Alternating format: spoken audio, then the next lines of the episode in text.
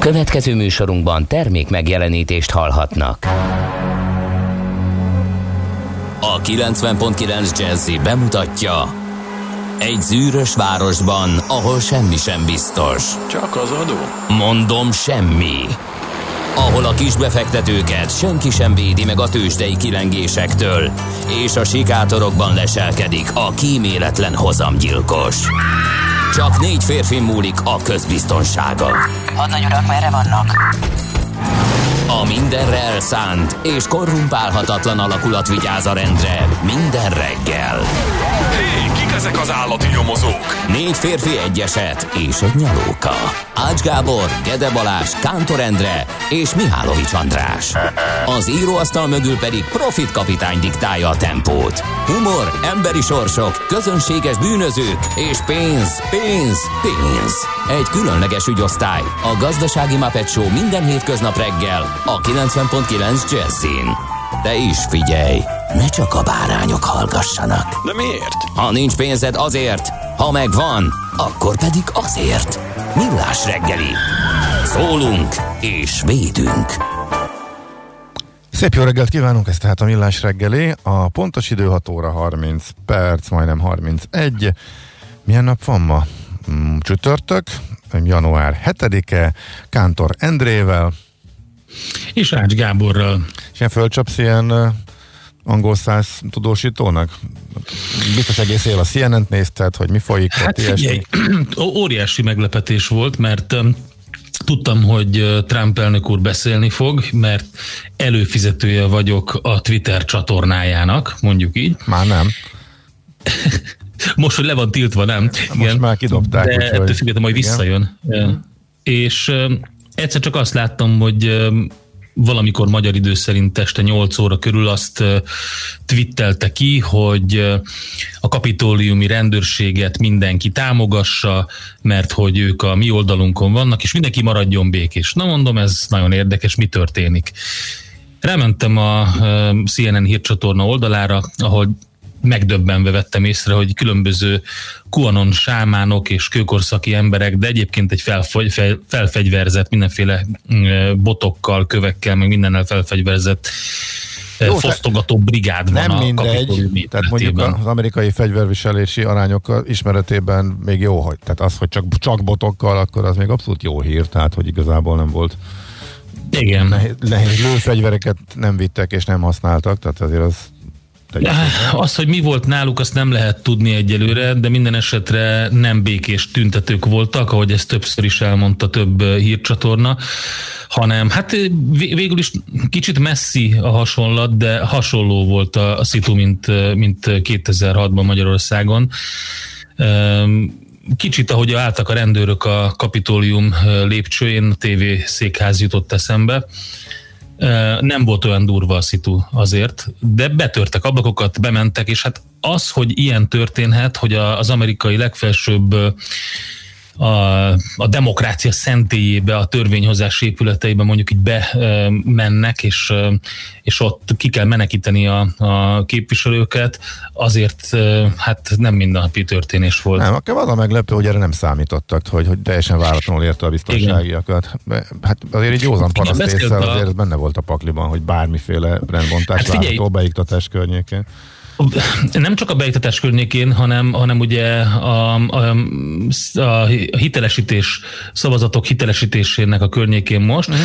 de a legfontosabb az az, hogy van egy barikád, ami körbeveszi ezt az épületet. A kapitóliumi rendőrség szóvivője azt mondta, hogy arra nem számítottak, hogy azon a barikádon túljutnak. Na most hát aha. miután ezen, ez megtörtént, onnantól kezdve az ő szavaival élve döbbenet volt, és lefagytak, tehát azért biztos, hogy felelősöket elő fognak venni, mert ilyen nem fordulhatott volna elő, hogy ez a tömeg bármekkora nagy is volt a tömeg, mert azért elég sokan voltak ott csúcsidőben, mielőtt a Nemzeti Gárdát, vagy legalábbis a hírét a Nemzeti Gárdának bevetették volna, mert a hírére azért szivárgott el a tömegből egy jó pár ember.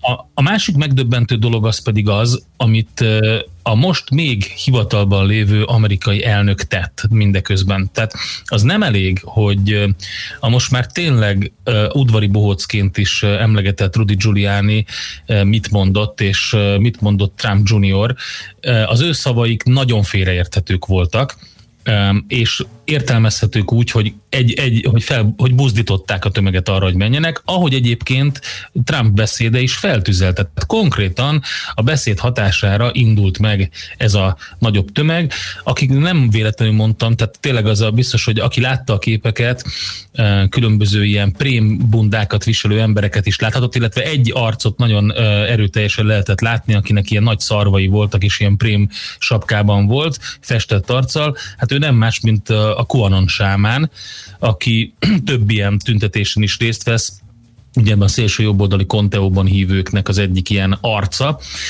Minden esetre az, hogy az amerikai elnök ezt megteszi, Ilyen, ilyen beszédet mond, majd utána elszabadul a pokol konkrétan, és teljes káosz van. Ugye később jött a hír, hogy a, az a nő, akit meglőttek, az meg is halt, több rendőr meg is sérült, tehát azért elég érdekes történet a Kapitólium épületében, hogy utána Donald Trump beül a tévé elé, és nézi az eseményeket, mint egy szemlélő, és nem tesz semmit, és többen felszólítják, még Mike Pence is felszólítja, hogy érdemes lenne itt most kiállni, mint a legfőbb erők parancsnoka és amerikai elnök, és azt mondani az embereknek, hogy menjetek haza. Mondta, és végül mondta, nem?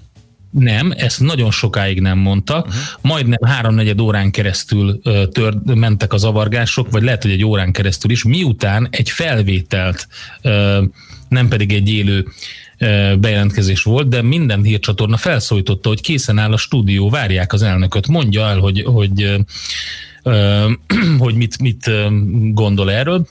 Utána egy felvételt adott ki Donald Trump, amiben ugyan mondta, hogy menjenek haza a hívei, de nagyon ambivalens üzenet volt, ugyanis nem csak azt mondta, hogy menjenek haza, hanem még egyszer megismételte azt, hogy a választást elcsalták, és nem fogunk ráállni. Aha.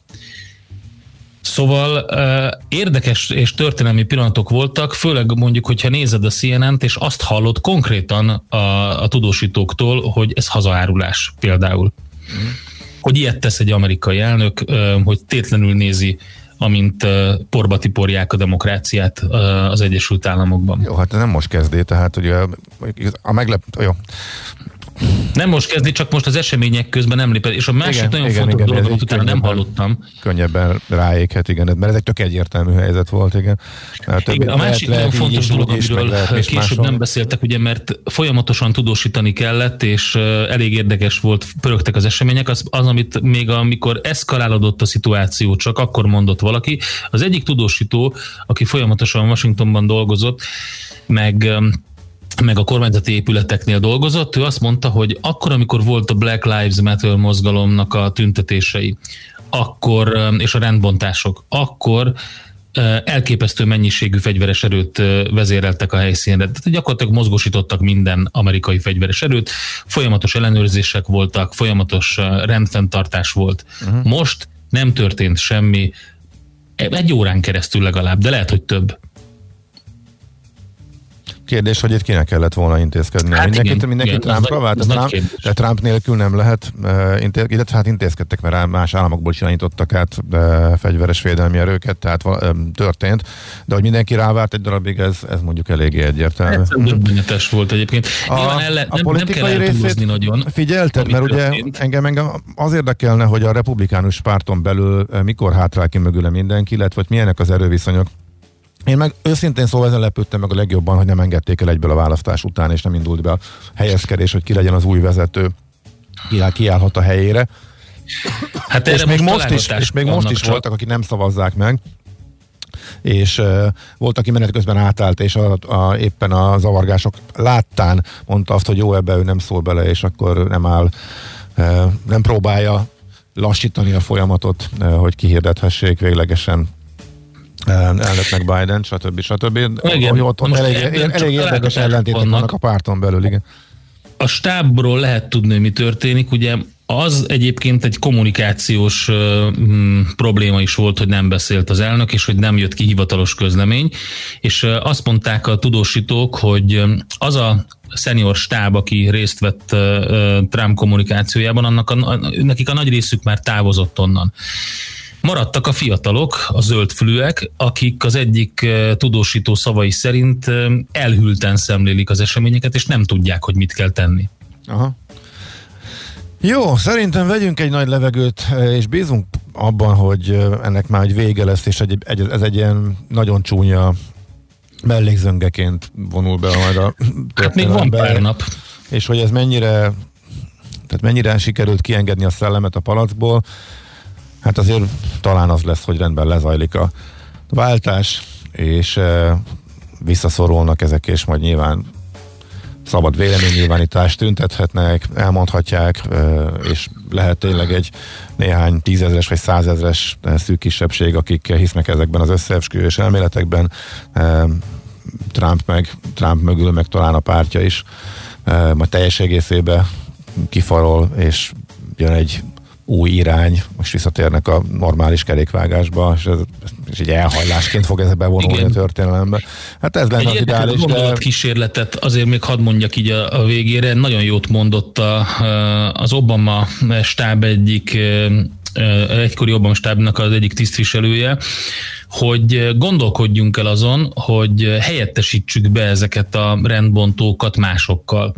Hogy akkor mit, mit csinálnánk, mit gondolnánk, mit szólnánk. Hogyha mondjuk bármilyen más ideológia, vagy politikai nézet, vagy vallási nézet miatt történne ilyen az Egyesült Államokban a Kapitóliumban, akár a Black Lives Matter esetében, akár mondjuk iszlamisták esetében, vagy teljesen mindegy, csak helyettesítsük be. És hogy akkor milyen érzelmekkel néznénk ezeket a felvételeket. Uh-huh. Ja, értem, értem, hogy mire gondol.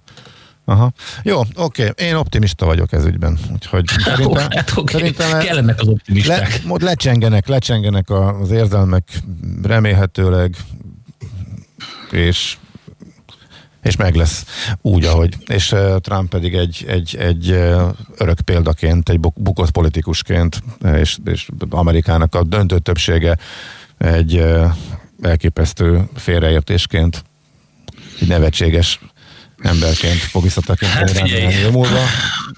Minden, minden, minden normális ember hozzááll párthoz, párt szimpátiától függetlenül, de hát mondom, lehet, hogy én vagyok túlságosan optimista. Azt hallottad, hogy a, mert lezsírozták már a Preciki reptére, megvan már a biztonságiak is készülnek Trump fogadására, aki egy nappal Biden beiktatás előtt elslisszol Amerikából, és e, már Skóciában van ebből belpolitikai vita, hogy fogadják-e, és ugye most az a mondás, hogy rá is vonatkozik a belépési tilalom, és nem minősül létfontosságú Uh, utazási célnak az, hogy golfozni menjen, illetve nem tudják, hogy mi lenne a létfont, létfontosság utazási cél, ami alapján be kellene, hogy engedjék egyáltalán az országba, úgyhogy érdekes a helyzet, minden esetre már lezsírozták neki, hogy ne, le, tető, ne legyen ott, tehát ő ezzel is be akarja, meg akarja mutatni, hogy szerinte elcsalták a választást, hogy ott sem lesz a beiktatásán, és ilyenre, hát nem tudom, egyszer volt talán például az amerikai történetében, nem tudom, száz, sok száz évvel ezelőtt, vagy hát annyi talán nincs, ezernyolcszázhatvan valahányban. Na mindegy. Holnap beszélünk Feledi Botondal, ma sajnos nem tudunk, úgyhogy szerintem innen folytatjuk még a következményeket, meg hát főleg az a politikai oldalt, hogy republikánus, republikánus párton ez milyen nyomokat hagyhat, hogyan, alakul, hogyan alakulhat át, milyen irányba mehetnek tovább a Trump éra után. Ez szerintem talán most a legizgalmasabb kérdés, úgyhogy majd visszatérünk rá. Na, nézzünk azért... Hát válogassunk egy pár gyorsat, mindenképpen köszöntsük a névnaposokat, mert fontos, az Attilákat és a Ramónákat, nagyon boldog névnapot nekik, természetesen a Attillák mellett az Etelék, meg a, az Attillák egy tével és két ellel is ünnepelnek, úgyhogy a főnévnaposok ők. Amikor ezt megtudtam, hogy sok... ilyen van. Én eleve azt hittem, hogy ez, az Attila így kell írni, hallás alapján, gyerekként, aztán megtudtam, hogy nem. Aztán kiderült, hogy úgy is lehet írni, csak ez egy külön név. Na hát, hogy mik vannak. Igen.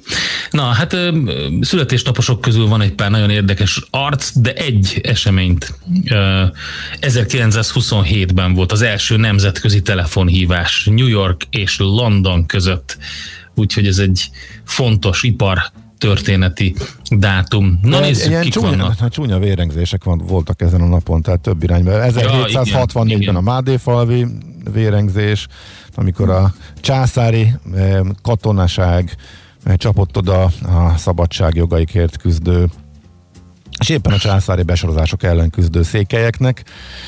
Aztán Balassagyarmati túzdráma is ekkor kezdődött ezerkilencszázhetvenháromban, és erről tavaly beszéltünk ugye részletesen, és a Charlie Hebdo is kétezer-tizenötben, tehát hat évvel ezelőtt a terrortámadás Párizsban erre a napra esett, úgyhogy sok minden kapcsolódik január hetedikéhez. De inkább emlékezzünk a nap híres szülöttjeire, igazad van. Minden, mindenek előtt David Caruso. Mindenek előtt.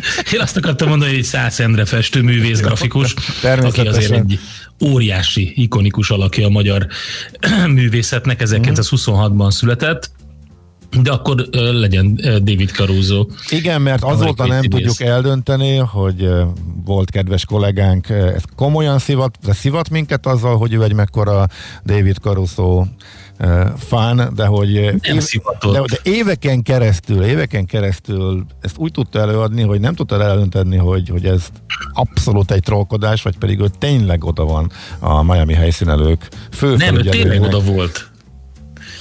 Szerette a zenét is, amit a hú szolgáltatott ugye a sorozat hát. összes részének, azt adásból is játszotta, jó. És szerette David Caruso-t, mert de egyébként David Caruso nagyon jó színész volt, ebben a sorozatban a kicsit karótnyelt figurát játszott, borzasztó. Akinek az a, az a nézése az zseniális volt. Tudom, szerintem katasztrofális az egész, nem, kell, nem kellett nagyot alakítania, oké. Okay. Dehogy nem, ez, ez nem, így nem, ez, ez olyan, mint amikor azt mondod egy, egy Jackson Pollock festményre, hogy ahhoz nem kell nagyot alakítani, hogy szétszórod a, a festéket. Jó. Nem, hát ez egy akkorra, amikor ő a sorozatban szerepelt, mint, az, mint a ahúzó név egyébként, akkorra ő már egy nagyon komoly uh, színész uh, rangot uh, képviselte. Nézd csak meg, például a De Niroval együtt játszott egy nagyon jó filmben, hát, Veszett Kutya és Glória. Mm. Amiben zseniális egyébként. Tehát David Caruso nagyon jó színész, és ezt jól alakította. Na mindegy, nekem, nekem David Caruso mindig dé jé-n ezt a eszembe, úgyhogy ez egy is, így is marad, mert ez így, ez így beivódott. És avóta sem tudjuk, hogy ez mennyire volt komoly. Na majd talán egyszer megkérdezzük tőlem. Na, aztán kik vannak még? Itt van uh, Nicolas Cage, amerikai színész, hatvannégyes születésű, két évvel rá Gangsta Zoli, magyar zenész, akinek legnagyobb uh, híve és követője Mihálovics András, aki már-már uh, úgy is néz ki, mint Gangsta Zoli. Ezt megkapta a szilveszteri adás kapcsán kollégánk.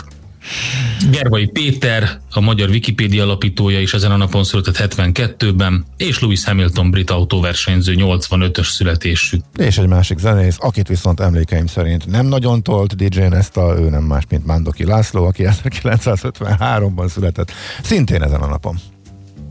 És tök sok sikert ért el, mint uh, magyar ember, aki külföldön zenél. Ez kétségtelen. Leslie Mándoki. Uh-huh. Nos, mehetünk? Egy Leslie Mándokival készültél? Nem, nem, kifejezetten nem készültem. Gondoltam rá, de végül elvetettem az ötletet. Dum, Vigyél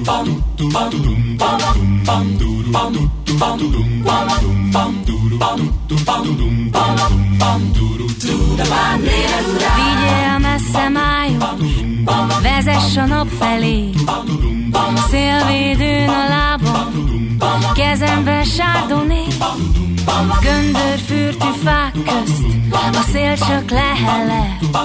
A lányok, hogyha megjössz, nagyon szeretnek. Nézz mélyen a szemembe, tedd a kezed a fal zsebembe, hajolj bele a hajamba, dúdold bele, hogy labamba. Nézz mélyen a szemembe, tedd a kezed a fal zsebembe, hajolj bele a hajamba, dúdold bele, hogy labamba.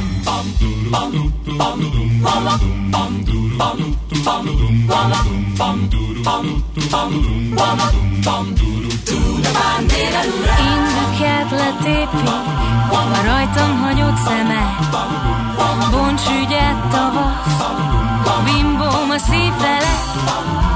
Napsütötte utcán, állni most a jó, virágzik a test, szívszenzáció. Nézd mélyen a szemembe, tedd a kezed a fal zsebembe, hajolj bele a hajamba, dúdold bele, hogy labamba. Nézd mélyen a szemembe, tedd a kezed a fal zsebembe, hajolj bele a hajamba, dúdold bele, hogy labamba. Kémiseprő járdán macskák napoznak, az ablakokban párnák fénytől dagadnak. Könnyebb így az álom, a rossz kedv elvonul, vasárnap a föld virágba borul. Nézd mélyen a szemembe, tedd a kezed a fal zsebembe, hajolj bele a hajamba, dúdold bele, hogy labamba. Nézd mélyen a szemembe, tedd a kezed a fal zsebembe, hajolj bele a hajamba, dúdold bele, hogy labamba. Hajolj bele a hajamba,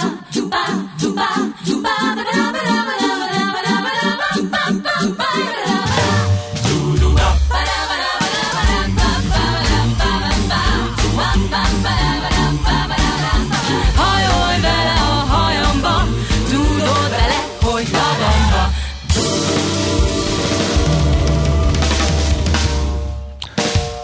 Na, az amerikai eseményekhez kapcsolódóan két fontos információval egészíti ki a hallgató azt, amit mondtunk. Washington dé cében tilos a nyílt fegyverviselés, és rejtve is nagyon szigorú engedélyhez kötött, illetve a kapitoliumi rendőrség parancsnoka Trump.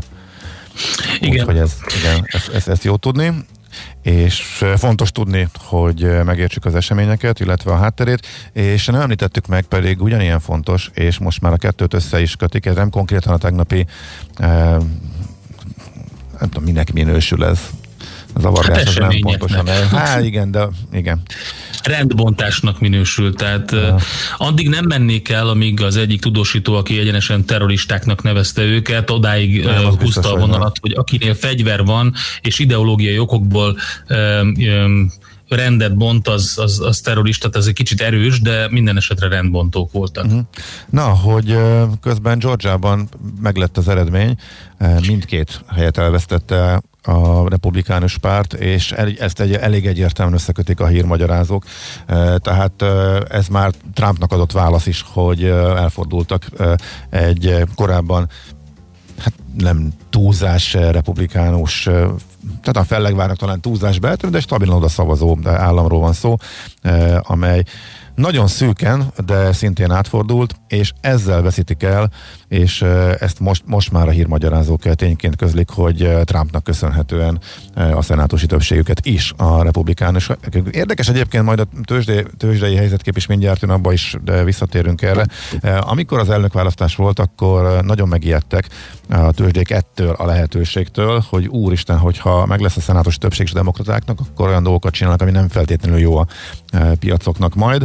Egy icike-picikét, hát enyhén azért látszott a tegnapi kereskedésben is, erről majd mindjárt. Ezt most csak azért hoztam szóba, hogy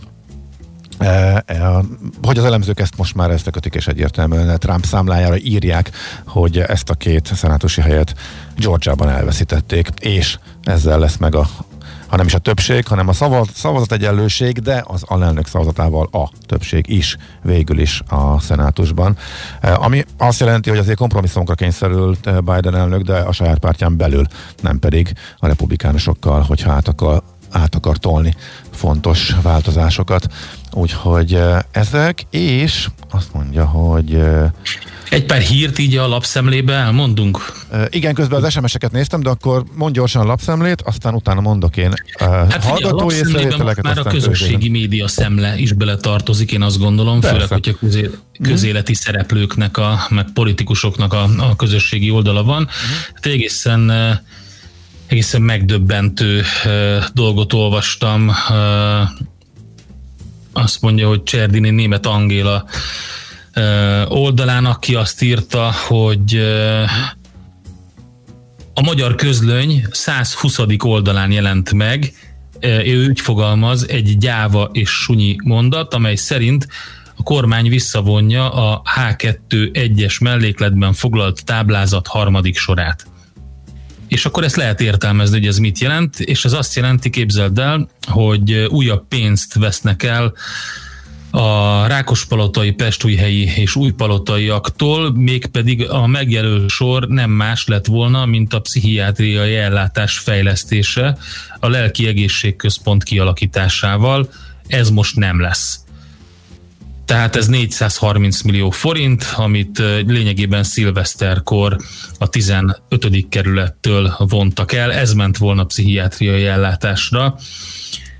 A kerületnek, a polgármesterének az oldalán lehet olvasni. Egyébként többen megírták, a négy négy négy is, hogyha jól láttam. Igen. Minden esetre ez egy ez elég szomorú szituáció. Szerintem, tehát egy ilyen elvonás az egészségügyben, főleg ebből a szektorból, ami, vagy ebből a részből, ami, ami nagyon fontos lenne fejleszteni. Igen, ha legalább az okát tudnánk, mert így, hogy nincs kommunikáció, így, így igazából nem tud az ember másra gondolni, mint hogy a szokásos pénz elvétel része a az önkormányzatok egy részétől, egy jól behatárolható részétől. Egy meg másik? Jó lenne, a több infó lenne erről, igen. Te hányszor mosod a farmeredet? Mm. Remélem nem sokszor. Most, most, most, most bevallhatod, mert most divatos leszel, hogyha azt mondod, hogy keveset. Uh, nem, hát nem tudom.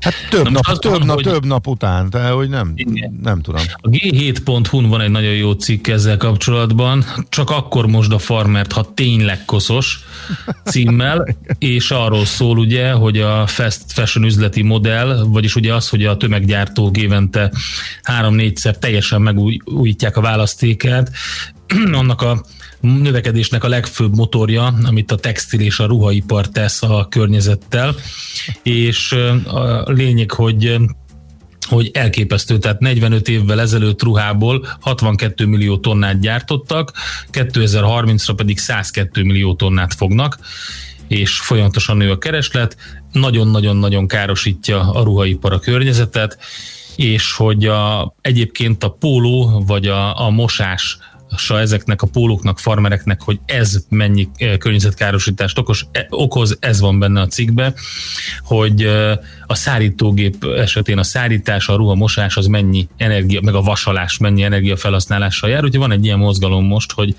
kevesebbet mossunk, szárítsunk, vasaljunk. Na, ez jó hangzik. Mondom, akkor gyorsan mit írnak a hallgatók. Morgan Freeman kartársak hideg, nyírkos setét, de titta a város forgalom okán, klinikák, ülői, körút, West End, most még hús, papa de lő írja természetesen. Jó reggelt! Csepel, Gödöllő onnan, jól lehet haladni, tegnap végre láttam nyuszit, és valami csodás élményben volt részem, írja. Természetesen nem más, mint F, a nagyon szerelmes e, futár. E, aztán azt mondja, hogy hú, jönnek közlekedésiek, és ez noha hét után van rovat, de ez fontos lehet, ezt elmondom most is. A bé es-nél, újkori nevén stadionok, a villamosok állnak, az utasok gyalogolnak. Onnan a Népligetig nem láttam villamost. Valószínűleg, aki kiegészíti a hallgató, három perccel később egy perccel ezelőtt valószínűleg a Vajda Péter utcánál történt nagyobb baleset miatt.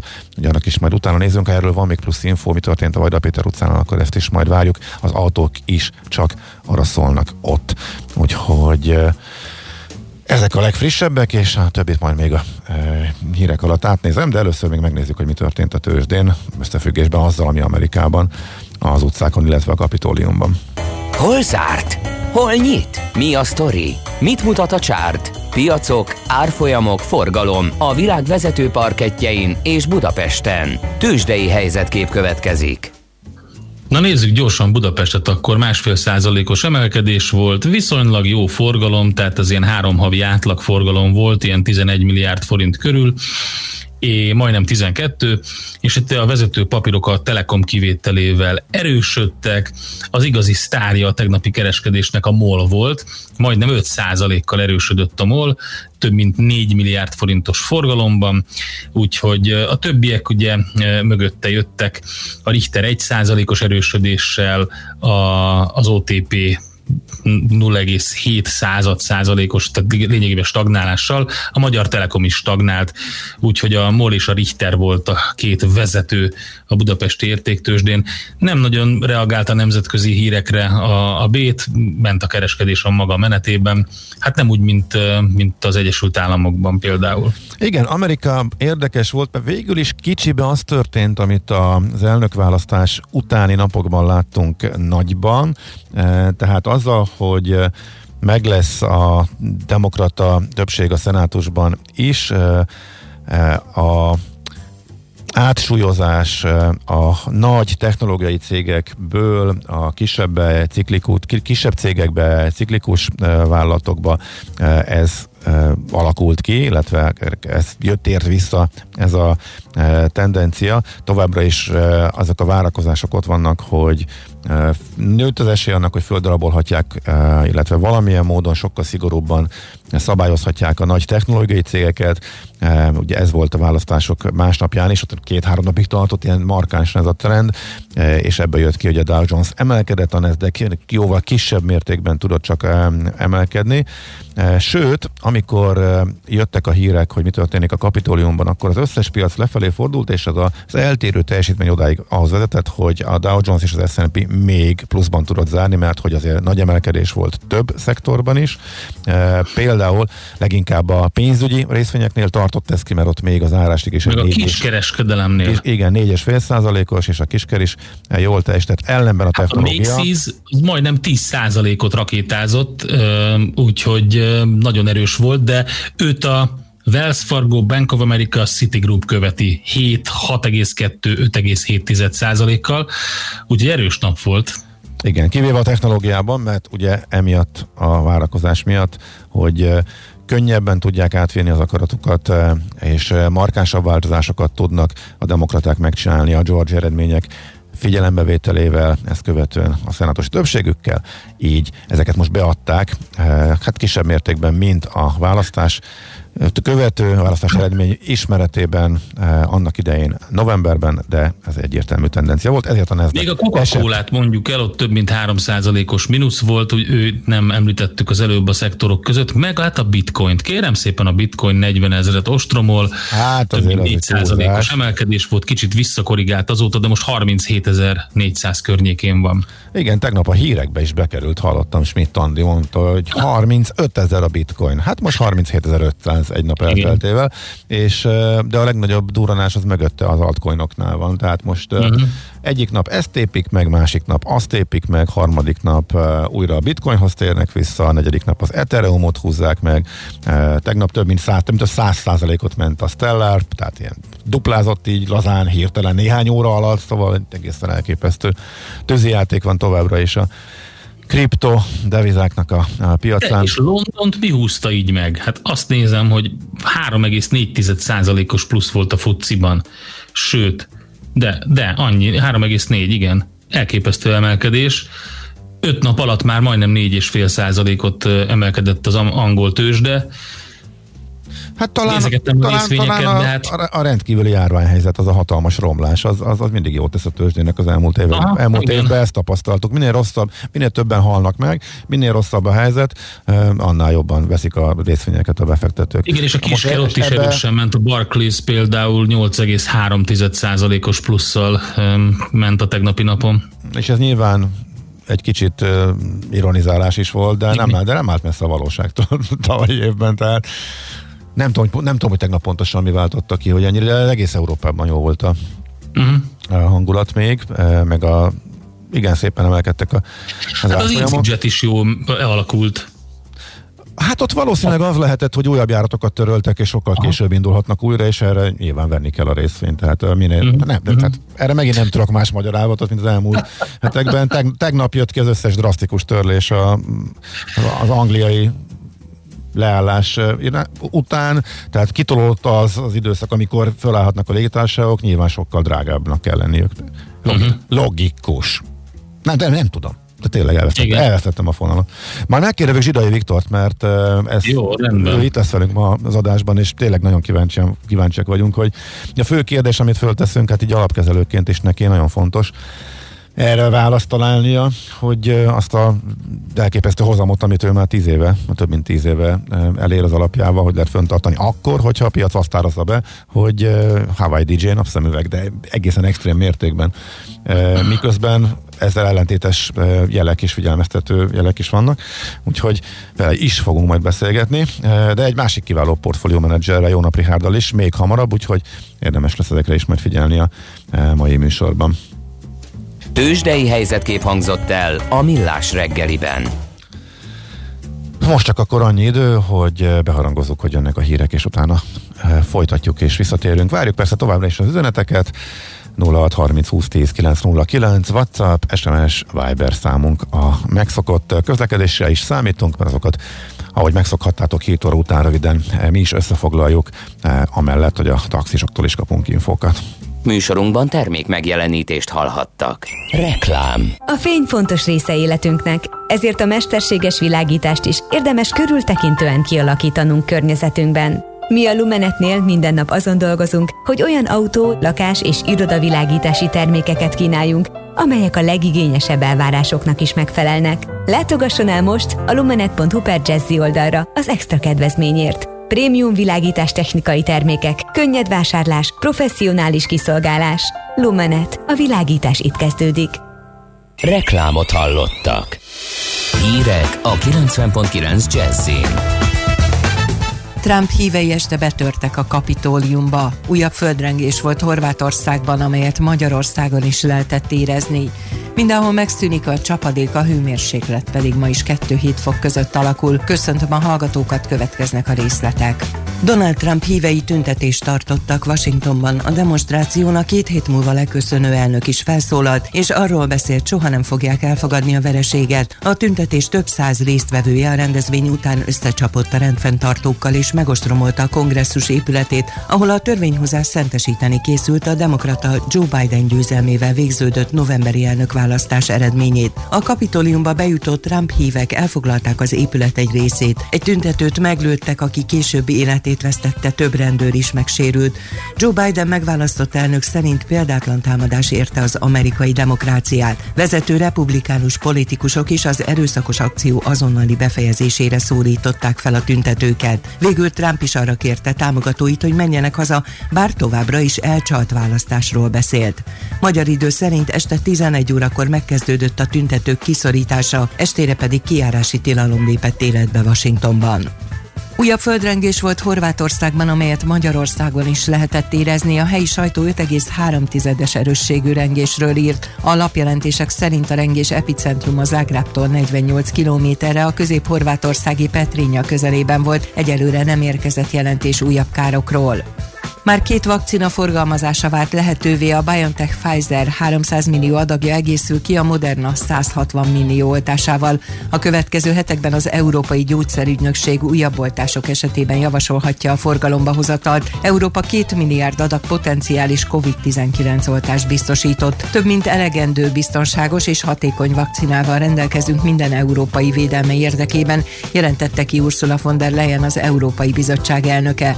A Moderna első vakcina szállítmányai jövő héten érkezhetnek meg Európába. Magyarország a december végi állapotok szerint tizenhét egész öt millió adag oltóanyagra jelentett be igényt. Egyre nagyobb az érdeklődés a koronavírus elleni oltás iránt, már több mint egy millióan regisztráltak, jelentette ki a miniszterelnöki kabinetiroda parlamenti államtitkára Facebook oldalán. Dömötör Csaba elmondta, az interneten hatszázharminckétezren regisztráltak, háromszázkilencvenegyezren pedig postán küldték vissza a regisztrációs lapot. Emlékeztetett arra, hogy az oltások december huszonhatodikán kezdődtek Magyarországon, jelenleg az egészségügyi dolgozókat oltják a kórházi oltópontokon. Madárinfluenza vírus jelenlétét igazolta a Nemzeti Élelmiszerlánc Biztonsági Hivatal laboratóriuma Komárom-Esztergom megyei nagy létszámú pulykát tartó gazdaságokban. Az állományok leülését már a gyanú alapján elkezdték a szakemberek. A vonuló vadmadarak miatt a betegség fokozott veszélyt jelent a baromfi állományokra.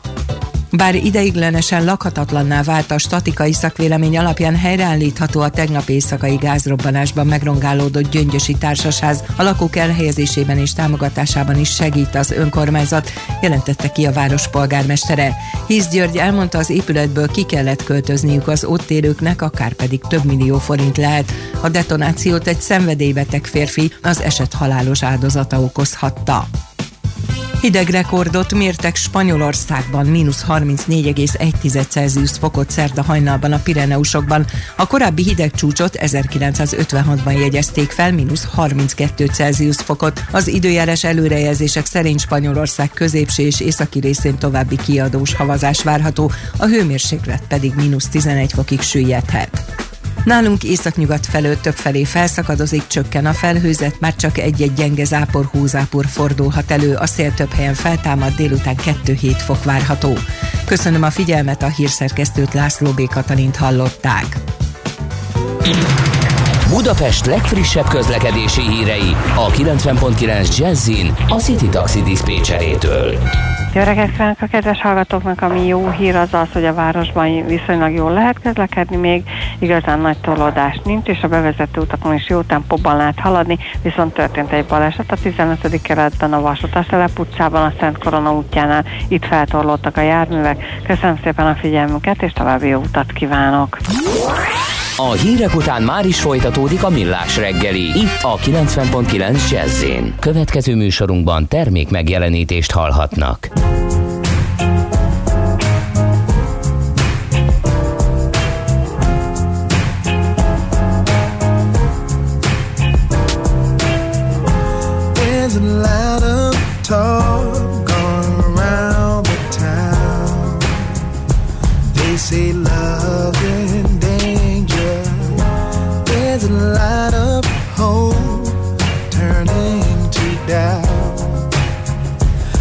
Got something to say to that. You don't know what you're talking about when you believe in love. It all burns out. If you take me down, I got one more round. Give me the dirty water, I'll still wash my hands. To every face in the crowd, before the light goes, that love gets through to you.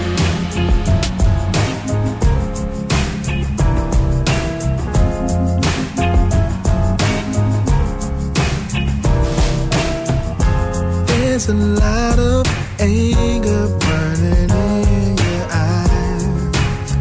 I know you feel like rioting, but every time we fight, you know I'm always surprised. Baby, it's just so tiring. You don't know what you're talking about when you believe in love. It all burns out.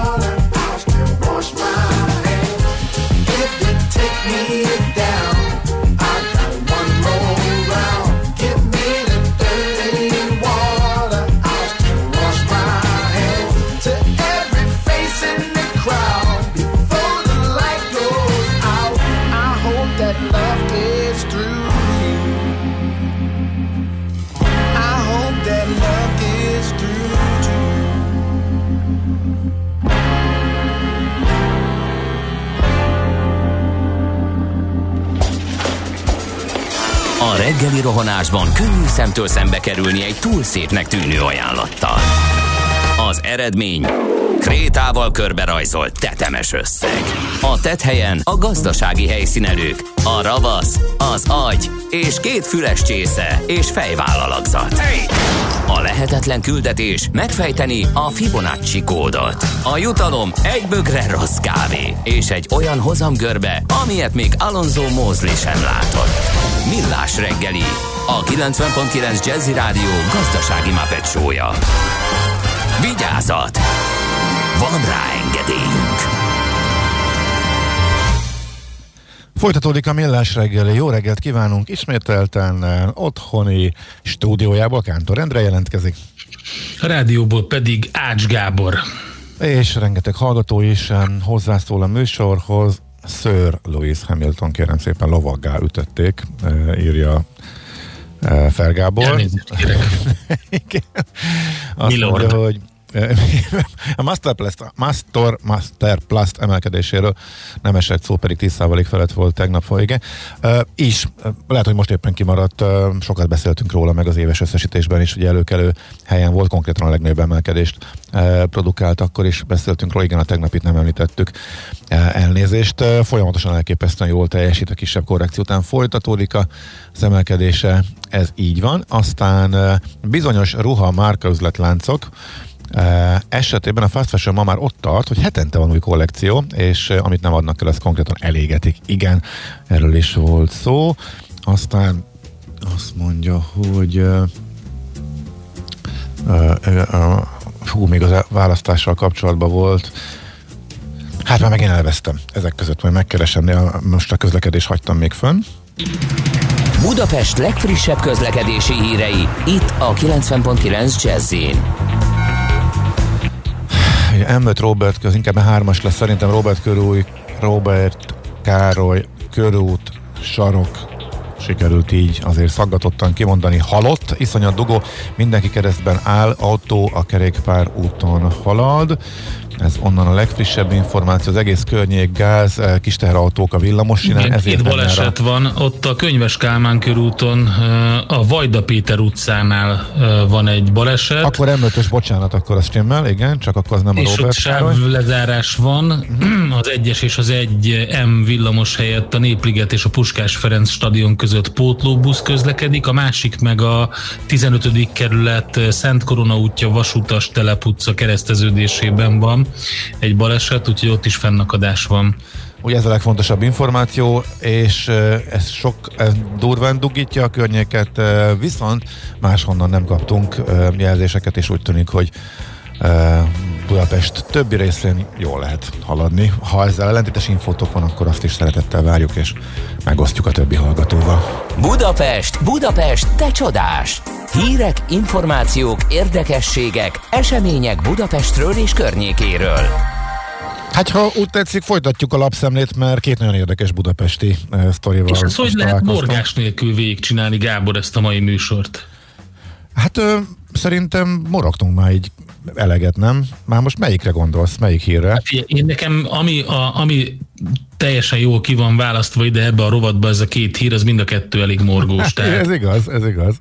Hogy a csodába lehet az, hogy ö, fantasztikusan ö, megújul a, az elővárosi közlekedés Budapesten ezerkétszáz milliárdból, ami azt jelenti, hogy, fan, hogy tök gyorsan be lehet majd jutni addig, amíg át nem ö, száll az ember a budapesti közlekedésre, mert ott viszont lerohad az egész.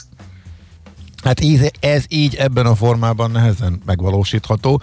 E, itt egész, mert azért sokkal jobban összefügg a kettő egymással, mint hogy az legyen az Osztyapenkóig jövünk, és ott minden, Osztyapenkon kívül minden jó, utána meg minden e, kevésbé. De kétségtelen, hogyha forrásokat összeadjuk, ahogy az a gé hét pont hú megtette, valóban, valóban az jön ki, hogy a kormány megpróbál az elővárosi közlekedésre csoportosítani, csoportosítani szinte mindent, és a fővárosban meg szinte semmit. Tehát ez kétségtelen, de azért ez a hév szerelvény az nem fog lecserélődni, és majd nem kell átszállni a városhatáron a vadonatúj Csillivili hévről a régi en dé ká-sra, tehát azért ez nem ezt jelenti semmiképp utazói szemszögből. Mindenesetre a számok érdekesek. Valóban az van, hogy kevés pénz jut a fővárosra, és végül is ez is illeszkedik abba a trendbe, hogy próbálnak a fővárostól minél többet elvonni, és valószínűleg politikai céloktól vezérelve azt a látszatot kelteni, hogy a fővárosban semmi nem működik, miközben a, a, a hát határokon kívül azért sokkal jobb. Na, az egész konkrétan a számok, az állami közösségi közlekedési kiadások három egész hét tized százaléka került a bé ká ká-hoz, miközben a teljes utasszállítási teljesítmény tizennyolc százalékát adta a fővárosi közlekedés, és ehhez képest a most keresem a számot pontosan a elővárosi közlekedésre, ez ennek, ez ennél sokkal nagyobb, de most hirtelen nem találom, várjál, csak neked megvan? Ahó. Nem nincsen, én néztem, hogy mennyire, mire mit költenek. A sokszoros, csak éppen nem találom a cikkben. De azt, hogy mennyire van elapulva Budapest, az olyan érdekes, ugye, mert hogy Európa bajnok jó eséllyel, azt írja a gé hét pont hú, lényegében átlag életkorban körülbelül tizennégy évesek a buszok, tizennyolc évesek a trolik, harmincöt évesek a villamosok, a metróhálózat ugye az egyik legrövidebb Európa nagyvárosai között, a fejlődés pedig a kétezerhúszas években nem lesz jó, hogyha a járművek nem öregednek tovább. Ugye egyre súlyosabb a forráshiány, mint azt, ezt elmondtuk. Úgyhogy igen. Jó, ezt tegyük hozzá, hogy azok a fejlesztések, amikről mi is beszámoltunk, és szívesen beszélünk róla, és amit folyamatosan kommunikálnak, azok még egyáltalán biztos, hogy megvalósulnak, tehát ezeknek a többségénél azért a terv tervek megalkotása szinten vagyunk, illetve a részletes tervekre szóló megbízások szintje van most.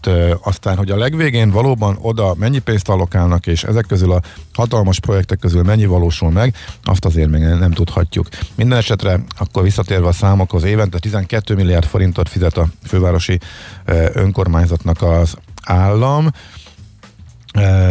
Egyre súlyosabb a forráshiány, ezt tudjuk, ezen kívül van a diák és nyugdíjas kedvezmények kompenzációjára fizetendő összeg, ez egy további tizenkét milliárd, és ehhez képest a vasútra négyszáznegyvenöt milliárdot fordított a költségvetés szintjén az állam, autóbuszos ágazatra kilencven milliárdot, illetve a bé ká ká-n kívül a többi szolgáltató kapott még hetvennyolc milliárdot a szociálpolitikai menedékkedvezmény ellentételezésére. Ebből látszik az aránytalanság, amiről lehet hát beszélni. De mondom, hogy ez, ez össz, annyi, szorosan összefügg, tehát ez nem azt jelenti, nem azt jelenti hogy itt ö, óriási változások, óriási különbségek lesznek. Ha az elővárost fejlesztjük, az bejön a, városba, a fővárosba is. Hát és valamennyire a... bejön, de azért tegyük hozzá, hogy mennyi, mennyi az utasszám. Tehát, hogyha, hogyha megnézed, hogy kétezertizenkilences statisztikák szerint a fontosabb fővárosi és elővárosi kötött pályás vonalaknak az utasszámai hogy alakulnak, akkor az úgy néz ki, hogy az em hármas metró az gyakorlatilag visz mindent, ott majdnem ötszázezer a szám, az em kettes metró jön utána Világos. majdnem háromszázezerrel, aztán az em négyes metró százötvenezer fölött, és utána jön a, a há ötös hév, a szentendrei hév. Oké, okay, de ez abban fog megnyilvánulni elsősorban, hogy tehát a járművek lepukkadtságában lehet majd leginkább ezt észrevenni, hogyha azt nézzük, hogy miben lesz látható esetleg a, a különbség. Tehát azok a járművek, amik kimondottan csak a város határon belül közlekednek, azoknál. De ezeknél viszont az elmúlt időszakban voltak azért komoly fejlesztések elég, hogyha a villamosokat nézzük, úgyhogy nem lesz az, ez annyira látványos, legalábbis szerintem így ezek alapján, amiket e, olvastam. A számok persze ettől még magukért beszélnek. Na, a másik, ezt rád bízom. E, dühöngjél kicsit, dühöngjél nyugodtan, röviden. Jó, hát körbe ment természetesen a hír mindenhol, hogy lebontják a Wickman kocsma, a legendás kocsmai épületét, ugye a Magyar Kártya szülőházát, stb. És hát ugyanaz a, a, a sor, mint ami, ami történt, ugye engem nem az zavar, hogy az egy tényleg ikonikus hely volt, és nagyon klassz volt. Van egy nagyon jó cikk a huszonnégy pont hú ismeretlen Budapest rovatában, ahol összefoglalják, hogy hogy mi történt ott, kártyagyár, bordélyház, okkultizmus, kultkocsma a zsidó negyedben, volt ott minden, és összefoglalják a, az egész háznak a, a történetét, hanem engem az zavar, hogy ha meg szeretnénk tartani Budapestet olyan ikonikus városnak, mint amilyen ikonikus város Budapest, és egyre kevésbé az, akkor ezeket az épületeket, amik pont azzá teszik, nem kéne lebontani.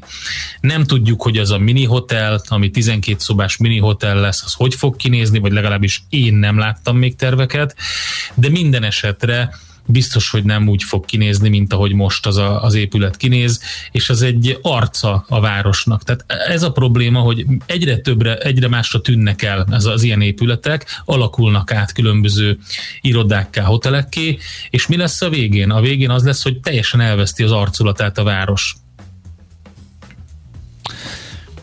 Nem túlzás, amit a cikk állít, hogy a turistáknak egy jó része pont ezek, ezekért az építészeti nem dolgokért jön. Én, én, én, én, úgy, én úgy láttam, hogy a kilencven százalék az olcsó, az olcsó piáért, meg a buli negyed hangulatért jön, és hát, észre se veszi, hogy milyen házak vannak ott.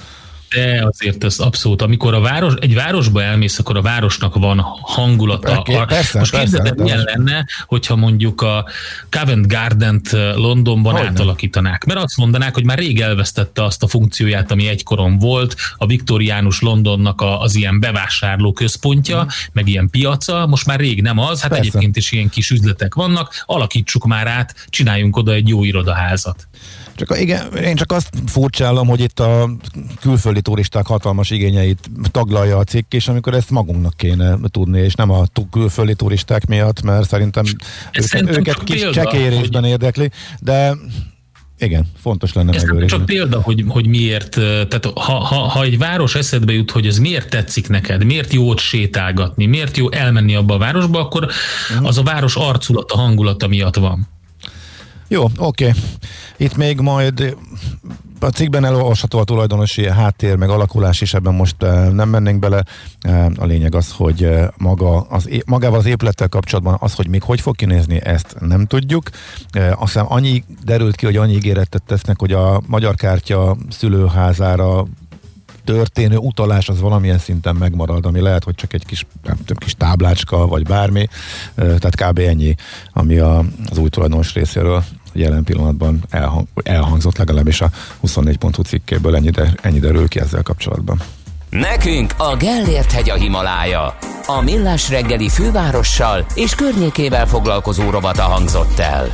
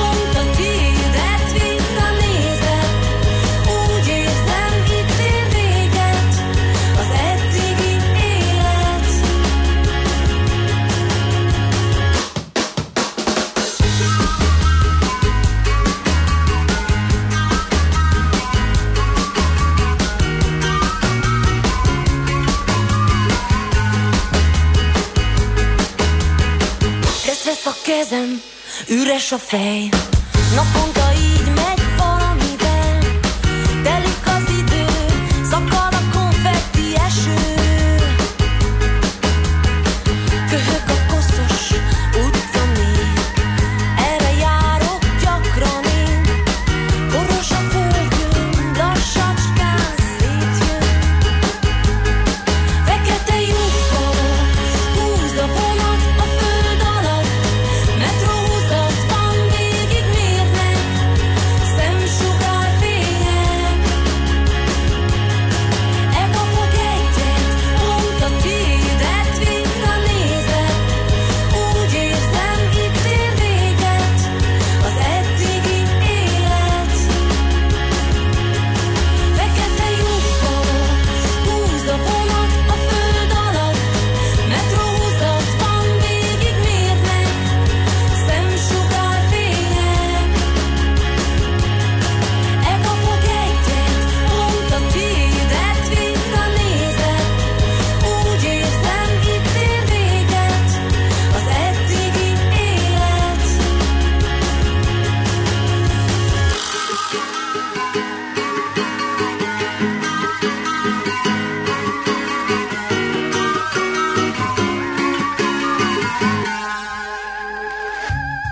Hát Németh Dávidra hárul a feladat, hogy fölvirítson minket, és a friss makroadatok alapján erre van is esély, hogy ez nem lesz olyan nehéz. A ká en há-ban közvető elemzője van itt velünk a vonalban. Jó reggelt, szia!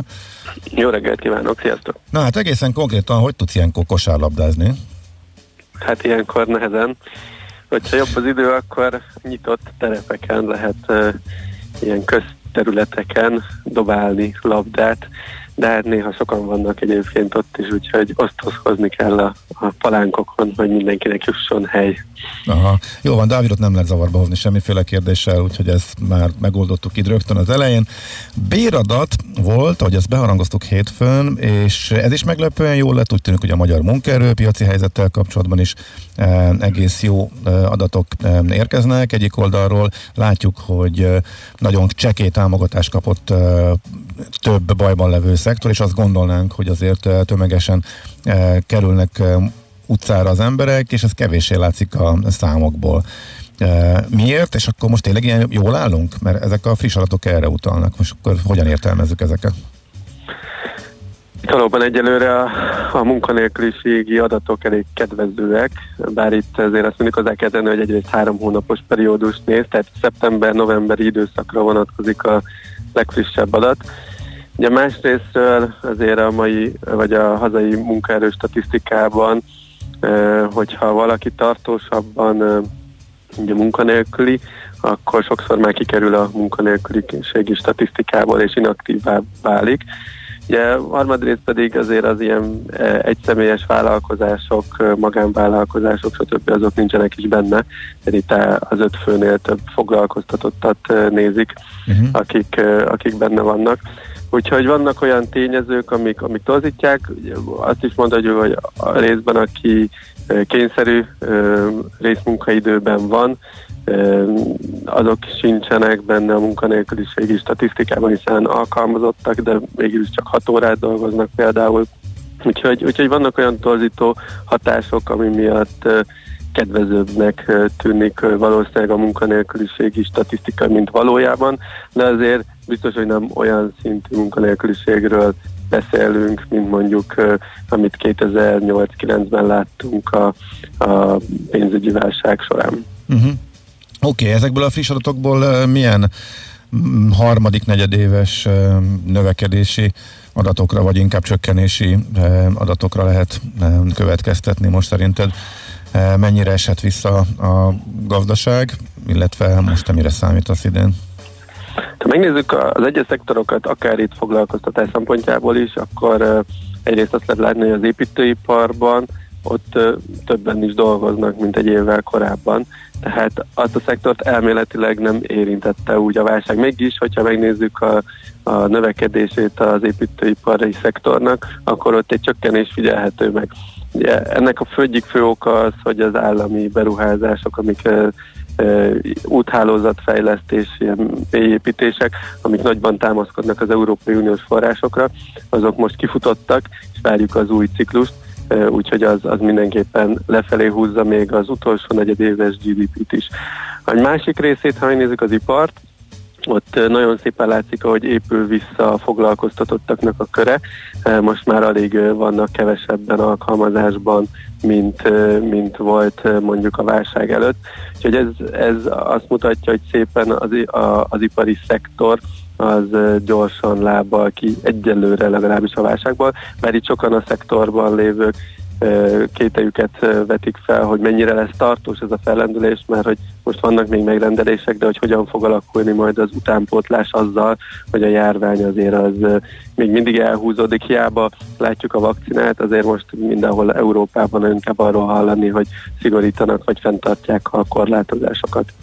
És a szolgáltató szektorban ott ugye nagyon vegyes a kép, vannak olyan területek, ahol, ahol jelentősebb a visszaesés továbbra is, ilyen például a vendéglátás, idegenforgalom területe, de vannak olyan területek, ahol meg nem látszik ez a fajta nagy létszámleépítés, ilyen például a szállítási ágazat is, vagy a kommunikáció, úgyhogy nagyon vegyes képet vetít előre szektorok szintjén. Én azt gondolom, hogy az év egészében ilyen hat százalék körüli visszaesés valószínűsíthető az utolsó negyed évben, pedig ilyen hat egész öt-hét százalék körüli lehetett a csökkenésnek a mértéke. Uh-huh. Egy pillanatra még visszakanyarodva a béradathoz. Kicsit meglepő, hogy ilyen szép növekedés van továbbra is, mert azért volt olyan várakozás, hogy megállhat az a, vagy mérséklődhet az a durva bérdinamika, ami az elmúlt éveket is jellemezte egy ilyen válságos évben. Ez miért van, hogy ennyivel magasabbak a fizetések, úgymond? Amit annyira nem érez az emberek egy része a saját pénztárcáján, de ez olvasható ki az adatokból. Igen, igen, hát ott, ott még inkább tetten érhetők ezek a torzító hatások, hogy egyrészt az év elején kétezer-húszban volt egy minimálbér, meg garantált bérminimum emelés, ami nyolc százalék mértéki volt. Ez önmagában már felfelé húzta a bérdinamikát, és hát az év folyamán nem csökkentették vissza ennek a, a mértékét. De általában már eleve a, az év első negyedévében megtörténik a bérfejlesztés, utána az év hátra levő részében azért nem jellemző az, hogy csökkentik a, a béreket, ilyen szempontból ragadósság figyelhető meg ott. A másik oldalról e, itt is e, az öt fő fölötti e, cégeket nézik elsősorban, tehát ez is egy némi torzító hatást jelent a, a rendszerben, úgyhogy ezek, amik leginkább befolyásolják. Most pont a kétezer-huszonegyes évre nagy kérdés, hogy mekkora marad meg, mennyi marad meg ebből a bérdinamikából, hiszen még évvégéig sem tudtak megegyezni a minimálbér emeléséről a, a a felek, és most januárban elméletileg folytatják, de egyelőre a, a munkáltatói szakszervezet kb. öt százalékos béremelést fogadnál a, a, a végén, bár korábban ők még hét-nyolc százalékot akartak, de ebből engedtek, viszont a munkáltatók ők egyelőre ennél alacsonyabb bér dinamikában gondolkodnak az idei évre. Uh-huh. Úgyhogy majd meglátjuk, hogy ebből a nyolc-kilenc százalékból mennyi marad meg a kétezer-huszonegyes évre. Uh-huh. Akkor csak egy pillanatra visszakanyarodni, illetve maradva a kétezer-huszonegynél, de a kilátásoknál, és akkor mondjuk gazdasági növekedésre visszakanyarodva annyit tudunk, hogy azért az idei évben még nem fog tudni annyit kilábalni a magyar gazdaság, mint amekkorát visszaesik, visszaesett tavaly kétezer-húszban, de mekkora lett a különbség, most milyenek a várakozások, mert hogy azért mintha csúszna itt a vírushelyzet miatt a kilábalás, később indulhat be a turizmus, később állhat föl a szolgáltató szektor egy része, ilyen hírek érkeznek, most mire számít az, hogy mennyire pattanhatunk vissza? Idén körülbelül olyan négy százalék körüli növekedés valószínűsíthető. Ez igaz, hogy sok esetben ugye akár később indulhat be egyes szektoroknak a feltámadása vagy visszapattanása. Másik oldalról viszont egyre nagyobb gazdaságélénkítő csomagokat jelentenek be világszerte, tehát Amerikában is nemrég elfogadtak egy újabb élénkítő csomagot, de nálunk is ugye nemrég jelent meg az a hír, hogy az idei évet hat egész négy-hat egész öt százalékos hiánnyal tervezi a kormány. Ugye ez azt mutatja, hogy kétezer-huszonegyben nem nagyon kívánnak szigorítani a költségvetésen, hanem itt is próbálják segíteni a gazdaságnak a talpraállását, úgyhogy ez némiképp segíti a növekedés, de, de igen, de mindenképpen egy alacsonyabb dinamikával számolunk, és ez főleg egyébként az első negyed év miatt következik be, az év második felében azért jóval robosztusabb uh-huh. ö, ö, gazdasági növekedés várható. Uh-huh. Hát így legyen, nagyon szépen köszönjük, szép napot, jó munkát kívánok! Köszönöm szépen, én is szép napot kívánok, sziasztok! Szia, szia! Németh Dáviddal beszélgettünk, a ká há té bankvezető elemzőjével a béradatok kapcsáról, a meglepően jónak tűnő adatok hátteréről, illetve az idei kilátásokról is. Most viszont a jövő rövid hírek következnek azonnal. Műsorunkban termék megjelenítést hallhattak. Amikor hétvégén kiürülnek és fellélegeznek a város útjai, akkor telik meg a Jazzy Street járművekkel, aminek legalább két kereke van, elektromos, hibrid vagy netán belső égésű motor hajtja. Biztosan helye van a Jazzy Streeten. Tesztelünk, értékelünk, kritizálunk és jó tanácsokkal látunk el minden közlekedőt, évszaktól függetlenül, télen, nyáron, hóban, fagyban.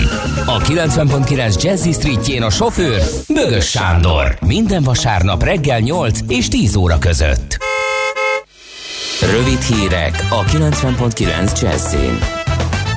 Donald Trump hívei tüntetést tartottak Washingtonban. A demonstrációnak két hét múlva leköszönő elnök is felszólalt, és arról beszélt, soha nem fogják elfogadni a vereséget. A tüntetés több száz résztvevője a rendezvény után összecsapott a rendfenntartókkal és megostromolta a kongresszus épületét, ahol a törvényhozás szentesíteni készült a demokrata Joe Biden győzelmével végződött novemberi elnökválasztás eredményét. A Kapitoliumba bejutott Trump hívek elfoglalták az épület egy részét. Egy tüntetőt meglőttek, aki későbbi életét vesztette, több rendőr is megsérült. Joe Biden megválasztott elnök szerint példátlan támadás érte az amerikai demokráciát. Vezető republikánus politikusok is az erőszakos akció azonnali befejezésére szólították fel a tüntetőket. Végül Trump is arra kérte támogatóit, hogy menjenek haza, bár továbbra is elcsalt választásról beszélt. Magyar idő szerint este tizenegy órakor megkezdődött a tüntetők kiszorítása, estére pedig kijárási tilalom lépett életbe Washingtonban. Újabb földrengés volt Horvátországban, amelyet Magyarországon is lehetett érezni. A helyi sajtó öt egész három tizedes erősségű rengésről írt. A lapjelentések szerint a rengés epicentruma Zágrábtól negyvennyolc kilométerre a közép-horvátországi Petrinja közelében volt. Egyelőre nem érkezett jelentés újabb károkról. Már két vakcina forgalmazása vált lehetővé, a BioNTech Pfizer háromszáz millió adagja egészül ki a Moderna száz hatvan millió oltásával. A következő hetekben az Európai Gyógyszerügynökség újabb oltások esetében javasolhatja a forgalomba hozatalt. Európa két milliárd adag potenciális kovid tizenkilenc oltást biztosított. Több mint elegendő, biztonságos és hatékony vakcinával rendelkezünk minden európai védelme érdekében, jelentette ki Ursula von der Leyen, az Európai Bizottság elnöke. A Moderna első vakcina A szállítmányai jövő héten érkezhetnek meg Európába. Magyarország a december végi állapotok szerint tizenhét egész öt millió adag oltóanyagra jelentett be igényt.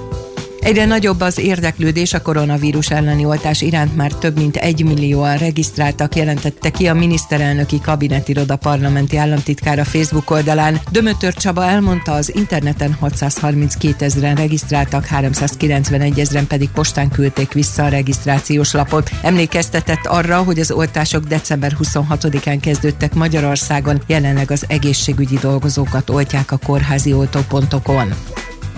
Nálunk északnyugat felől többfelé felszakadozik, csökken a felhőzet, már csak egy-egy gyenge zápor, hózápor fordulhat elő, a szél több helyen feltámad, délután kettő-hét fok várható. Köszönöm a figyelmet, a hírszerkesztőt, László B. Katalint hallották. Budapest legfrissebb közlekedési hírei, itt a kilencven egész kilenc Jazz-en. A fővárosban helyszínelnek a Könyves Kálmán körúton, a Vajda Péter utcánál, a jelzőlámpák nem működnek, a forgalmat rendőrök irányítják. Mindkét irányban sávlezárásra és torlódásra készüljenek. Az egyes és az egy M villamos helyett a Népliget és a Puskás-Ferenc stadion között pótlóbusz közlekedik. Baleset történt a Flórián téri felüljárón, az Árpád híd felé a külső sávban. Továbbá helyszínelnek a tizenötödik kerületben, a Vasutas telep utcában, a Szent Korona útjánál, fennakadásra számíthatnak. Élénk a forgalom az M hármas autópálya bevezető szakaszán, a Szerencs utca előtt, a Budaörsi úton befelé a Nagyszőlős utcai felüljárótól, illetve a Hungária körgyűrűn a nagyobb csomópontoknál. Lassú a haladás a Budai alsó rakparton a Petőfi hídnál, a Pesti alsó rakparton pedig az Erzsébet hídnál északra.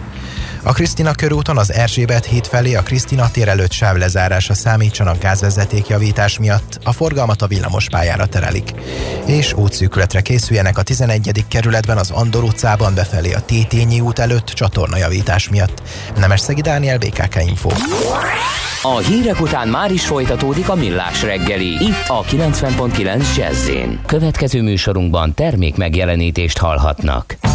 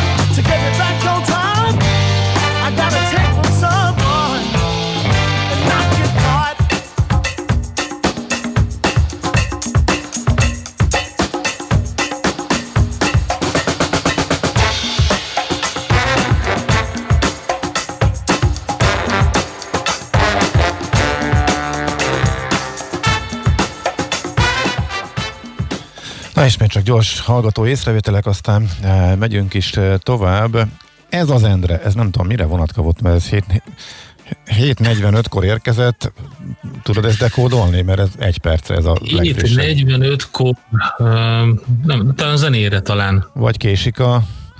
Én már zene miatt megkaptam, ugye um, engem nem szabad a zene közelébe, ugye ma éppen hozzá sem nyúltam a zenékhez, tehát amit... Hozzá sem rend, nyúltál azokhoz rendszer... az előre bekészített zenékhez, amiket automatikusan dob a gép. Igen, ma ez történt, úgyhogy lehetett volna, csak most valahogy nem volt rá időm meg alkalmam. Figyelj, de nem feltét, ami nem feltétlenül baj, mert valaki, valaki meg ennek örül, tehát ez csak úgy mellékes, de nem magyarázkodásként tettem hozzá, de várja, van, aki többet is ír, és lehet, hogy csak késett az üzenet, mert előtte egy perccel jött az, hogy építőiparban dolgozó tervezőként kétszáz százalékban értek egyet Kántor kollégával, mármint a műemlék e, védelmi témával kapcsolatban. Annyit hagyj tegyek hozzá, és utána, bocs, átadom a szót, hogy az egy fontos információ, hogy idén már, nem, tavaly márciustól a kormányhivatalok kezébe adták az építésügyi jogköröket. Tehát a városnak, vagy konkrétan Budapestnek, vagy a kerületnek semmi köze hozzá. Tehát nem szólhat bele abba, hogy itt éppen ezzel a házzal mi történik, azt a kormányhivatal dönti el.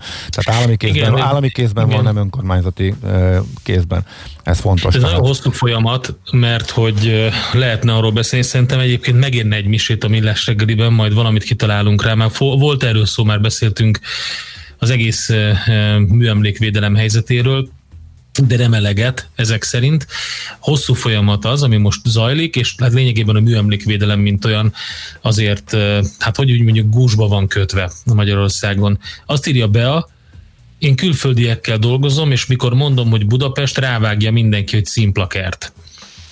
És a környék. Tehát ez egyáltalán nem túlzás, hogy miért... Uh-huh. Ez mondjuk azt is alátámasztja, amit mondtál. Igen, a hallgató zenére értette, úgyhogy te learadtad a távolból a babért. Látod? Arra, amihez azért, semmi közöd. Szerintem... Én meg megkaptam a feddést arra, amihez semmi közöm. Igazságos az élet, azt kell, hogy mondjam, és a világ. Köszönöm szépen. Közben update van, mert hogy most az van, hogy, hogy a Twitter nem csak azt jelentette be, hogy tizenkét órára felfüggesztik Trump elnököt a szabályok állandó megsértése, vagy ismételt megsértése miatt, hanem azt is, hogy permanensen, tehát örökre kizárják a fiókjából. Igen, kidobták. Úgy tűnik. Közben Ivanka Trump is tweetelt egyet, ugye? Ő, azt, ő amerikai patriótáknak, hazafiaknak nevezte ezt a tömeget, majd utána a, úgy látszik, hogy a, a tanácsadói hatására törölte a tweetet, de sajnos ezt ugye nem lehet eltüntetni, hogy megmaradt a nyoma. Oké, okay. Bélának köszönjük azt az észrevételt, hogy építésügyi szabályozás, off, zene, jó, ma jöhet a Freeze the Magic Number. De ezt nem, nem rakott mögé smiley-t, bár oda képzeljük. Bár lehet, hogy ő éppen a rajongói klub, nem pedig a gyűlölők klubjához tartozik, a remek megosztó szerzeménnyel kapcsolatosan, és a törpe kisebbségnek erős csak a hangja, ezt nem tudhatjuk, de szerintem ma nem lesz majd. Majd időnként a gép azt is dobja, úgyhogy szerintem elő, elő fog majd kerülni. Viszont nagyon érdekes témánk van, úgyhogy mindjárt hívjuk. Jó nap, Rihárdat!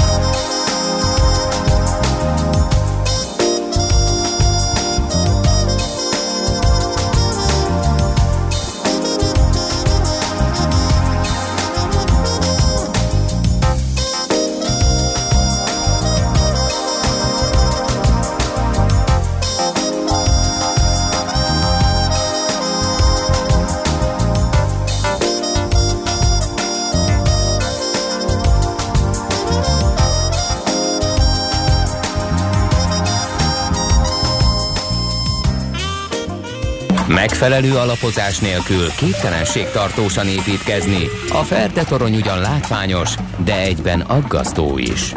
Kerüld el, hogy alaptalan döntések miatt ferdepénztornyot építs. Támogasd meg tudásodat a Millás reggeli heti alapozójával.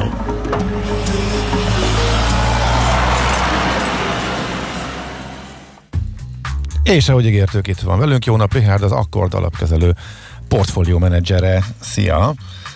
Sziasztok, jó reggelt! Hát egymásnak esett a Facebook és az Apple, de hogy ez valaminek az előszele, vagy tényleg csak egy viszonylag jelentéktelen ügy, de vagy kinő valami hatalmassá, és más, van a hát, más áll a háttérben, ezzel kapcsolatban megosztanak a vélemények. Most elmeséled, hogy mi az ügy, és hogy te mit gond... remélhetőleg elmondod, te mit gondolsz róla, hogy melyik az igaz. Ez egy óriási háború előszere lehet. Um. Azt kell látni mindenképpen, ami szerintem nagyon-nagyon fontos, és ez befektetői szempontból is egy, egy extra különlegesség, hogy a három, négy vagy öt, attól függ honnan nézi, vagy hat most már a Teslával a legnagyobb amerikai technológiai cég valami egészen extra kategóriává nőtte ki magát piaci kapitalizációba. kétezer milliárd fölött van az Apple, ezerhatszáz a Microsoft és az Amazon, ezerkétszáz milliárd a Google, hétszázötven a Facebook, hétszáztizenhét milliárd a, a Tesla, tehát van egy külön teljesen külön ligája ezeknek a cégeknek. Na most ezek a cégek is, mint mindenki más, a kapitalizmus törvényei alapján viselkednek. A befektetők azért fektetnek be beléjük pénzt, hogy a jelenlegi szinteken is árfolyamnyerességet érjenek el. Ha árfolyamnyerességet szeretnének elérni mondjuk öt-tíz éves időtávon, akkor innen is duplájára kell nőniük ezeknek a cégeknek, ami azért elég extrém és kitett és nagy feladattá vált a számukra. Tehát míg a kétezer-tízes évek mind adatgazdálkodási szempontból, mind a, a, a kialakuló öm, egyre keményebben internet alapú és digitális világ, amit ugye felerősített a kétezer-huszas, felerősítettek a kétezer-huszas év eseményei, egy ilyen, ilyen világban egy aranykorszaka volt ezeknek a cégeknek.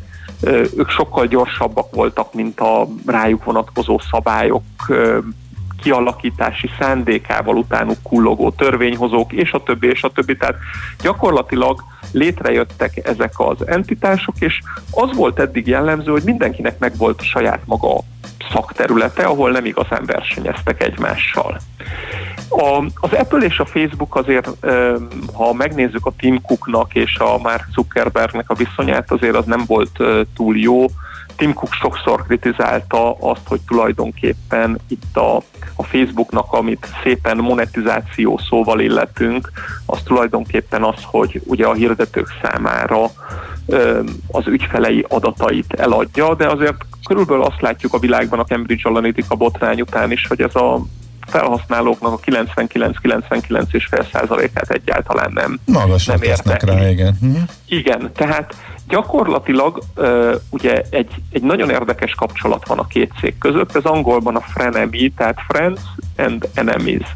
Tehát egyszerre barátok és egyszerre ellenségek. Ugye barátok egyszerre, mert uh, ott van az Apple-nek a saját bejáratú, nagyon jól őrzött birodalma, a, a, a világszerte több százmillió iPhone-ra, használatban lévő iPhone-ra épülő birodalom, ugye a több mint egy milliárd eladott iPhone-nal uh, meglévő ténylegesen nagyon-nagyon kegyetlenül és, és komolyan lezárt birodalom, ahol azért az Apple-nek is érdeke az, hogy a Facebooknak az alkalmazásai ezeken a dolgokon az Apple, Apple-ön fussanak. Ha megnézzük az App Store-nak a kétezer-nyolc óta íródó történetét, ahol százharminc milliárd applikáció letöltés volt eddig az Apple telefonokra, az első, a harmadik és a negyedik Facebookos alkalmazás, tehát gyakorlatilag ugye itt a, a, a Facebook, a Messenger és az Instagram van ilyen szinten, és a top tízben a WhatsApp is benne van.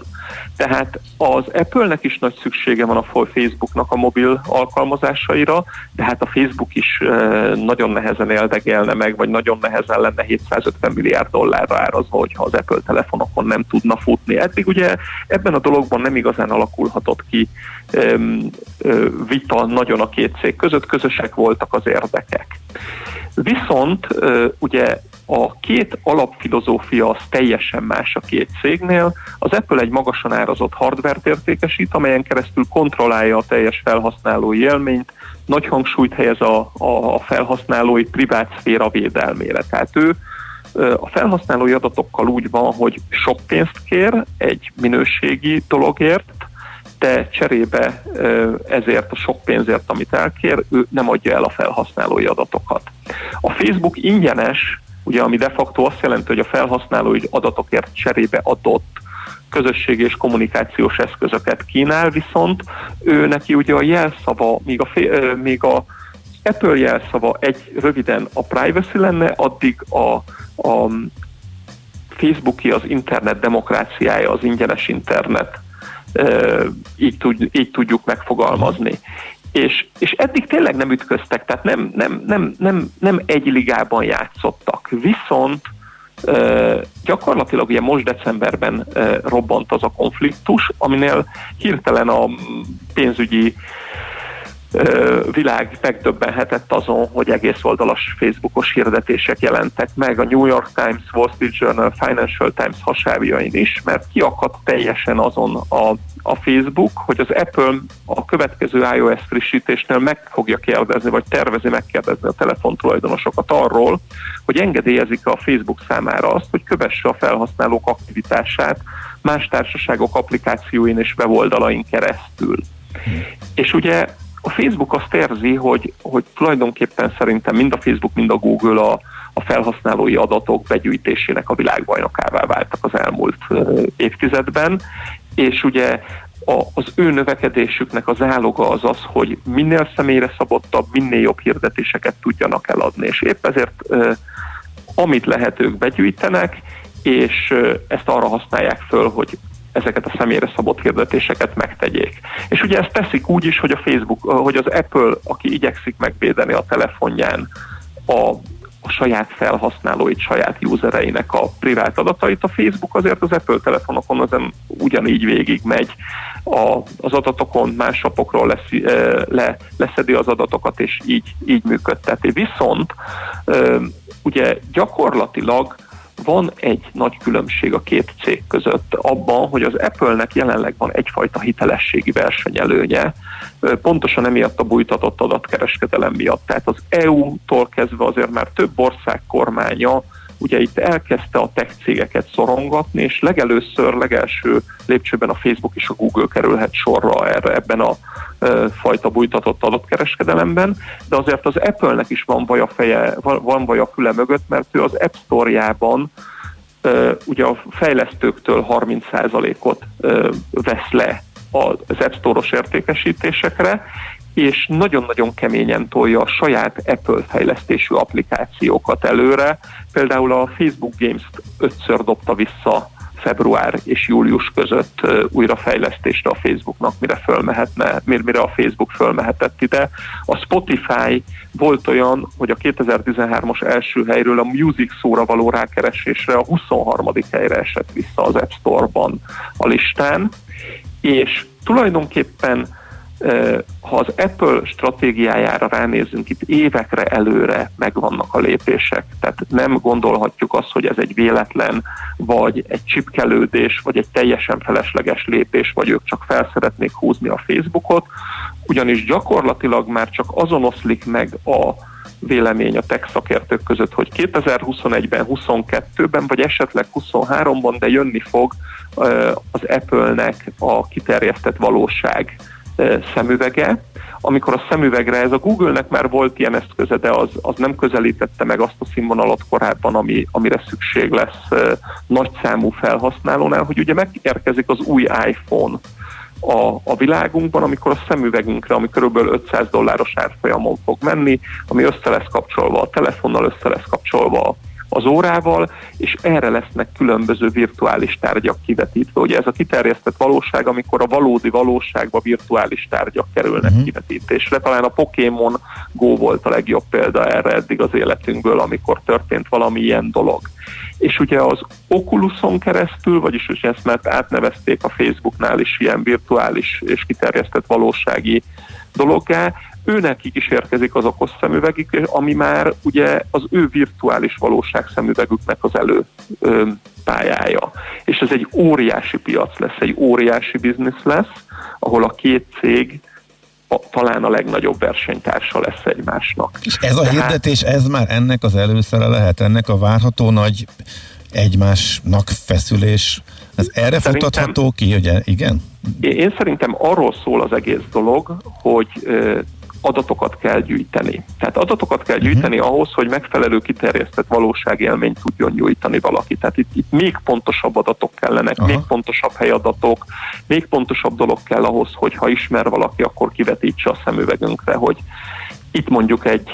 Ö, top egy százalékos pizzéria van kétszáz méterre és térbe, mert már éhes vagy, mert mondjuk jelzi a vércukorszintedet a, a, az órát. Tehát itt ö, félelmetes dolgok fognak jönni, amihez kell az adat, az adat, az adat. És ugye az Apple-nek nyilván nem tetszik az, hogy a Facebook az mindent legyűjt az ő felhasználóiról is, uh-huh. tehát vele fog versenyezni. Igen. Épp ezért ő most csak bemutatja azt, csak megkérdezi, amit ugye mindenki tud, de azért a kérdésre, tehát eddig ezt automatikusan engedélyezték a felhasználók, de én nagyon kíváncsi leszek, hogy erre a kérdésre hányan fognak igent, és hányan fognak nemet mondani. Tehát ugye ez már egy olyan dolog, hogy így, így tulajdonképpen, e, tulajdonképpen megmutatja a másikat, hogy, hogy ez a dolog van. Tehát hogyha nekem egy kicsit keményebb hasonlat lenne, azért itt két eddig veretlen nehéz súlyú ökölvívó fog összecsapni a ringbe valamikor, és már promótálják az eseményt, és hát jelen pillanatban az a, az, az odamondogatós ö, szakasz zajlik, amikor a másiknak a, a, az anyját, a feleségét, a barátnőjét minősítgetik, és egyéb. Tehát ennek ez a, a, az üzleti világban talán a a kulturáltabb és egyéb hangnemben megy, de itt már az Apple azt bemutatja, hogy nézzétek csak, itt, hmm. itt, itt ő leszedi a, a, az adataitokat. Figyelj, hogyha ezek ennyire egy piacra mennek, és ekkor egymásnak feszülés, feszülés lesz, akkor ez értékeltségi szintjüket nem kéne, hogy bántsa. Tehát, hogy... Szerintem nem az ő értékeltségű szintjüket fogja bántani. Én szerintem a huszonegyes, huszonkettes év nagy sztoria az lesz, és hogyha erre van két percem, hogy kifejtsem, ezt szívesen ö, megteszem. Hát tényleg csak kettőben? Ö, annyi a helyzet, hogy gyakorlatilag egy olyan ö, túlfűtöttségi szinten kezd lenni már a piac, mint a kilencvenkilenc-kétezres év, viszont akkor nem volt öt nagy cég, vagy a Teslával együtt hat. És most van egy csomó biznisz, amit már száz-százötven-kétszáz milliárd dollárra értékel a piac, például a, a kínai online ö, értékesítő cég, a Pinduoduo már a huszonnyolcadik legértékesebb ö, részvénytársaság, aminek amerikai piacra be van vezetve a részvénye.